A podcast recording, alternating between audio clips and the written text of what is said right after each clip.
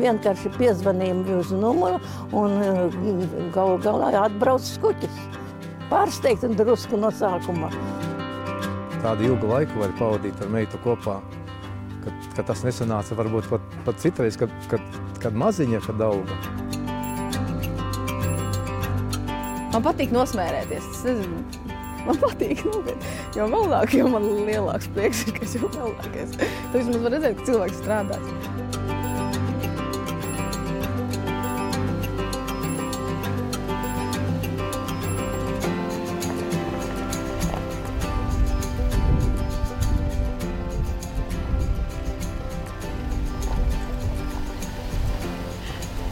Pēc skursteņa laucītāju amata brālības datiem Latvijā darbojas 37 skursteņa laucītāju meistari un 39 zeļi. Dūmrovi mēs tīram ar smalkajiem štokiem. Bieži vien šajā sarakstā uzvārdi atkārtojas. Šis ir amats, kuru ģimenē tēvs nodod dēlam, un dzimta to turpina. Ņem uz zilo birsti. Katram skurstenim jau savs izmērs ir. Saimniece, paskatieties, šīberis aizbīdnis kamīnam pievērts. Un tieši tā noticis arī skrīveru pusē. Tur Jānis Andersons, skursteņš laucītājs ar 35 gadu pieredzi, amatā apmācījis savu meitu Līgu. Un tagad Līga Onzula ir vienīgā skursteņš laucītāja Latvijā. Kad bija pusaudze, Mēs ar klasi atbraucām ekskursijā, un tur bija tas skatu tornis, kur jākāp augšā. Es nevarēju uzkāpt līdz pašam galam. Ja bija tāda alpīnismas tā siena. Es arī nevarēju uzkāpt līdz pašam galam, man nepatīk, ka es uzreiz zemi redzu. Bet uz jumta es neredzu praktiski. Nu tā, es kaut kur tālāk redzu, tad ir ok. Līgas tētis Jānis gan šo amatu nav mantojis. Viņš bija ugunsdzēsējs. Toreiz bija profesionālā ugunsdzēsības daļa. Tā kā pašlaik ir glābšanas dienas. es tur dežūrēju, diennakti strādāju, trīs brīvas. Un tad man uzrunāja viens vecais no Jaunjēlgavas, tāds Aleksandrs Zvaigzne. Es saku, nu, ko tu darīsi tās brīvās dienas? Braucam, piepelnīs kādu klāt, kādu kapeiku. Nāc palīgā, pastiep to lielo putekļu sūcēju un ar birsti pastrādāt. Jā. Tā sākās. Tā, tā ir tās plāksnes jāņem nost. Kaut kur šūcējis jau ieštepselēt. Labi, paldies. Nu, es audēju īstenībā. Esmu amatnieks, tas pats amatnieks, tikai pārkvalificējos par skurstenslauķi. Tekstīlī dizaineres eh, izmācījos, bet es eh, praksē tikai strādāju. Tā reāli kaut kā, kā students pieskatīju nu, bērnus, auklīte biju uh, paralēli studijām, ko varēja apvienot ar studijām. Un, un kaut kā tā pa tiem bērniem man aizgāja arī tās darbs. Rotaļlaukumā strādāju, par auklīti strādāju, un tā aušana kaut kā nu, nebija arī tāda piedāvājuma, un, un es kaut kā nejūtu baigu aiz, aicinājumu, bet es nenožēloju, ka es to, to profesiju apgūvu. Kā var izmācīties par skūstēm? Uh, jāiet meistaram līdzi trīs gadi. Tevi tā kā reģistrē arī kā mācekli amatniecības kamerā. Un tev tur jāizpilda tāda dienas grāmata, ir, ko tu esi katru dienu darījis un, un apguvis. Un tad, jā, pēc trim gadiem, ja meistars saka un redz, ka ir gatavs, varbūt meistars redz, ka tu jau pēc diviem gadiem esi gatavs, tad arī ja tev jau pirms tam ir bijusi kaut kāda mūrnieka pieredze, ir tādi kolēģiem mums, vai viņš jau bija kaut kā piehaltūrē par skurstenes lauķi, bet sagribēja oficiāli, lai viņš skaitītos. Un tad, eh, un tad virza viņu uz eksāmenu, jā. Skurstenes lauķi brālībā ir valde, piecu kolēģu sastāvā, un tur jāuzraksta tāds mazs diploma darbs. Pašu lielāko. Šitas jau nav, šitas jau nevietojams. Ah, Pagaidzi, tagad domāju. Šitas Ka bija tik ilgi, tik, tik, tik tādu ilgu laiku var pavadīt ar meitu kopā. Kad, kad tas nesanāca, varbūt pat, pat citreiz, kad, kad, kad maziņa, kad auga. Bet tagad, jā, tas ir lieliski. Jā. Visādi iet, bet nu, grūti nav. Jo viņa ir iemanījusies, viņa var teikt, ka saprot, ļoti liela interese viņai ir komunikabla organizētāja. Vispār varam strādāt kopā, nekāda vaina.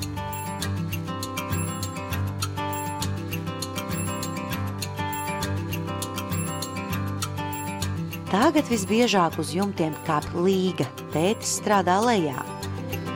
Tētis diezgan reti kāp, bet nu kāp. Vai reizēm, nu, kā, lai parādītu, ka viņš tomēr var uzkāpt, viņš kāpj. Vai arī grib vienkārši izvēdināt galvu, tad viņš arī uzkāpj. Ejiet jūs pa iekšu strādāt, nu, tad viņš grib paelpot svaigu gaisu.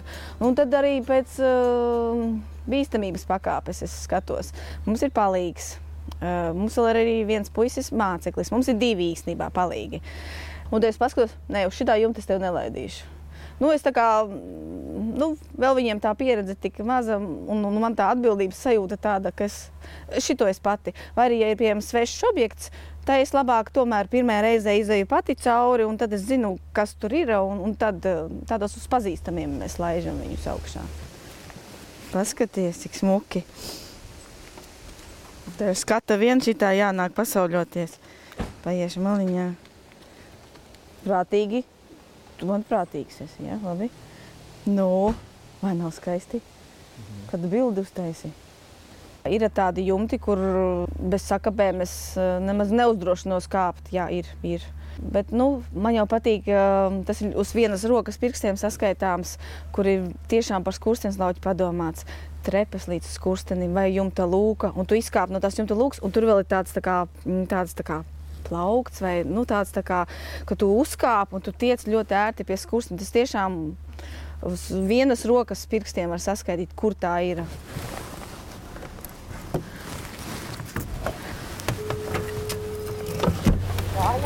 Labrīt! Labrīt. Vai viss spēkā? Skurstenis lauķi gaidat? Gaidām, gaidām. Jā, tad mēs tagad pēc desmit minūtēm kādām varētu būt jau. Labi, es tad varu vārdus. vai- Jā, jā, labi, sarunāts. Gaidām, atā. Atā. Mēs vienkārši piezvanījām uz numuru un eh, galu galā atbrauc skuķis. Nu, atbrauc, nu labi, nu, un mēs bijām pārsteigti drusku no sākuma. Bet nu, viņa ļoti labi strādā, un mēs braucot prom, ļoti pateicamies viņai. Pabrīnījāmies un, un pateicamies, ka viņa ļoti labi strādā. Un, Nu, jau, jau pieraduši. Bet eh, nu, ir, ir, ir pārsteigti. Jā. Ir bijis, ka man mašīna kaut kur stāv, un mašīnas, mašīnas ir numurs. Un cilvēks ieraudzīs to numuru, zvana. Es tā, jā, halo. Nu, pilnīgi tāds klusums tā kā tā otrā pusē. Nu, viņš nebija gaidījis, ka pacels sieviete. Jā. Vajadzēja granātu paņemt. Mums ir granāta. Īsta. Īsta granāta. Nē, bet es jau aiziešu uz turieni. Tu nevari nekad zināt, cikos tu beigsi darbu. Tu atbrauc uz tādu nezināmu objektu un, uh, un tu tur iesprūsti. Kā es saku, mēs te esam iesprūduši. Uzrādās kaut kāds neparedzēts, vai mēs paši atklājam kaut ko neparedzētu. Tad mēs nu, to visu no, gribam novērst, lai cilvēkam ir droši. Un... Jaunu virvi prasās. Jaunu virvi prasās. Nu, nograuzu, nu, zobi niezēja, nograuzu. Nu tā, tā ir jautri. Skursteņos un ventilācijas lūkās Līgai gadījies atrast visu, ko. Sākot no medainām bišu kārēm līdz kraukļa mazuļiem. Man patīk ielūrēt skurstenī vienmēr.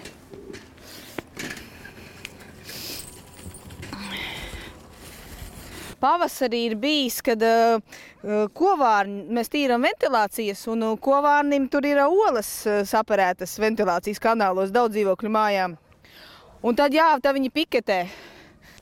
Un tieši šogad pavasarī bija tā izteikti. Pirmo reizi tā piedzīvoju. Nu, baigi interesanti bija. Un vēl tas kovārns ar nu, tās olas tur tā kā bija. Un viņš tur sēž tā blakus skursteņa un, un, un lamājās. Ko mēs tur staigājam gar viņa līgstu. Tas, bija, tas objekts bija jāpārliek, tā, kad jau bija izauguši tie putni. Tas atzīmēja un braucām pēc tam vasarā un vēlreiz tīrījām. Un tad uzlikām sietu pāri, lai viņš vairs nedara tādas blēņas, lai krūmos taisa līgstas. Uh, viņš ko atrod, tas viss viņam noder kā būvmateriāls. Protams, sākumā viņš samet zarus, uh, viņš arī viens pats nestrādā. Viņš ļoti ātri to līgstu var sameistarot. Viņam nāk palīgā um, savi brāļi un māsas. Jā. Tad viņš samet tos zarus, un tad viņš uh, lido un skatās, um, kāds konču papīrīts, kāda vilciena biļete, ko es pat esmu izvilkusi, kāruma sieriņa iepakojums, cigarešu paciņus esmu izvilkusi no viņa līgstas, antenas visādi gabaliņi, drātiņas, vates pikucīši, auduma gabaliņi. Tāds pulkstenis, bet diemžēl bez eh, tās iekšķiņas tikai sanāk tā siksniņa un tas apaļais. Tas mums ir, eh, man ir tāda kolekcija izveidota, jau, ko es izvilkusi no kovāņa ligzdām.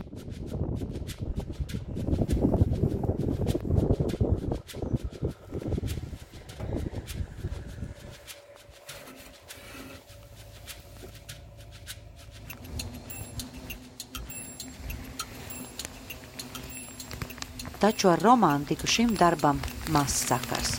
Skursteņas laucītāji uzsver drošību un nereti izdevies novērst lielu nelaimi. Jo mēs jau arī piemēram svešos objektos eh, bērniņos esat paši bijuši. Un tad mēs vienmēr arī uzkāpjam, paskatāmies. Un ir bijis, kad atklājam, ka jā, vai izbirusi un ķieģelis nav. Un tuvu pie koka konstrukcijām. Nu, tas, protams, nav pareizi, ka tur koka konstrukcijas kaut kur tuvumā. Bet, nu, un tad mēs aizmūrējam cieti. Trijās vietās tā ir bijis. Tagad ir ļoti aktivizējušies tieši pilsētnieki, pērk mājas un taisa vasaras mājiņas ļoti daudz. Un dēļ Covid arī daudzi tajās vasaras mājiņās arī dzīvo. Darbs no mājām un ideāli. Darbs, ne, es neredzu galu. Arī tas, ka tagad ir tie jaunās centrāla apkuras visādas, tāpat arī viņas ir jātīra. Un, un tāpat arī cilvēkam patīk atstāt arī to veco apkuras ierīci kaut kur. Tas arī jāatstāj. Mēs vienmēr iesakām atstāt vienu vismaz, nedrīkst nolikvidēt visas vecās. Jo, ja nu kaut kas notiek ar elektrību vai nu, ir jāatstāj tāds rezerves variants. Nu, gribēju iztīrīt. Vienkārši gribēju. Nu, es tā jautāju, tāpēc, ka mums ir milzonīgi gara rinda, nežēlīgi gara rinda. Nu, 10. decembrī ņemsiet? Protams. Labi, te es rakstu sarunāts. Šis mūsu galvenais. Dienā iespējams iztīrīt un pārbaudīt 4-5 objektus, un sezonas laikā rindā jāgaida 2-3 mēnešus. Mums jau ir tāds prāvs pulciņš tā kā, izveidojies, kas jau mēs šogad esam pie viņiem bijis. Pierakstiet mūs jau nākamgad. Tad man jau ir trīs lapas pierakstīts jau nākamgadam. Nopietni, jā. Un, un, un, un šogad, ja pagājušajā gadā mums bija viena lapa, šogad mums ir trīs lapas pierakstītas. Un jau nu, pasaka sev to vēlamo laiku, zina, kad ir atvaļinājums. Tas karotes ļoti reti tagad jālieto, jo tu visu izdari uz putekļu vai šļūteni, viss izsūc ārā. Nu, retos gadījumos, ja tu kaut kur esi kādu līkumu, ja tu tur netiesi klāt, tad tu izvelc karotīti jāmet tā iet uz priekšu viss tas. Līgas tētim senčos skursteņas laucītāji nav bijuši. Nu gan sāk izskatīties, ka līgas amats tiks mantots arī nākamajā paudzē. Man ir trīs bērni. Nu, mazākais tā kā saka, ka grib. Nu, meita, nu, nē, viņai ne, nepatīk tas darbs. Bet, bet viņai patika, kad es viņu biju, viņai patika, ka es viņu biju paņēmis līdzi. Un tad mazā vidējais arī ir bijis līdzi, bet man viņš ir tāds. Uh, nu, tāds smalks. Tāds. Ne, nu, viņš nav smalks, bet viņš tāds perfekts. Un, un ja viņš kaut kur kaut ko nosmērēs, viņš ļoti pārdzīvo. Nu, arī īsti nezinu, kā tur būs. bet mazais tā kā saka, ka jā. Viņš saka, ka viņš grib par kursiem nākt. Viņam astoņi gadi tūlīt būs. Turi. Man patīk. Man patīk nosmērēties. Es nezinu, Man patīk nopietni.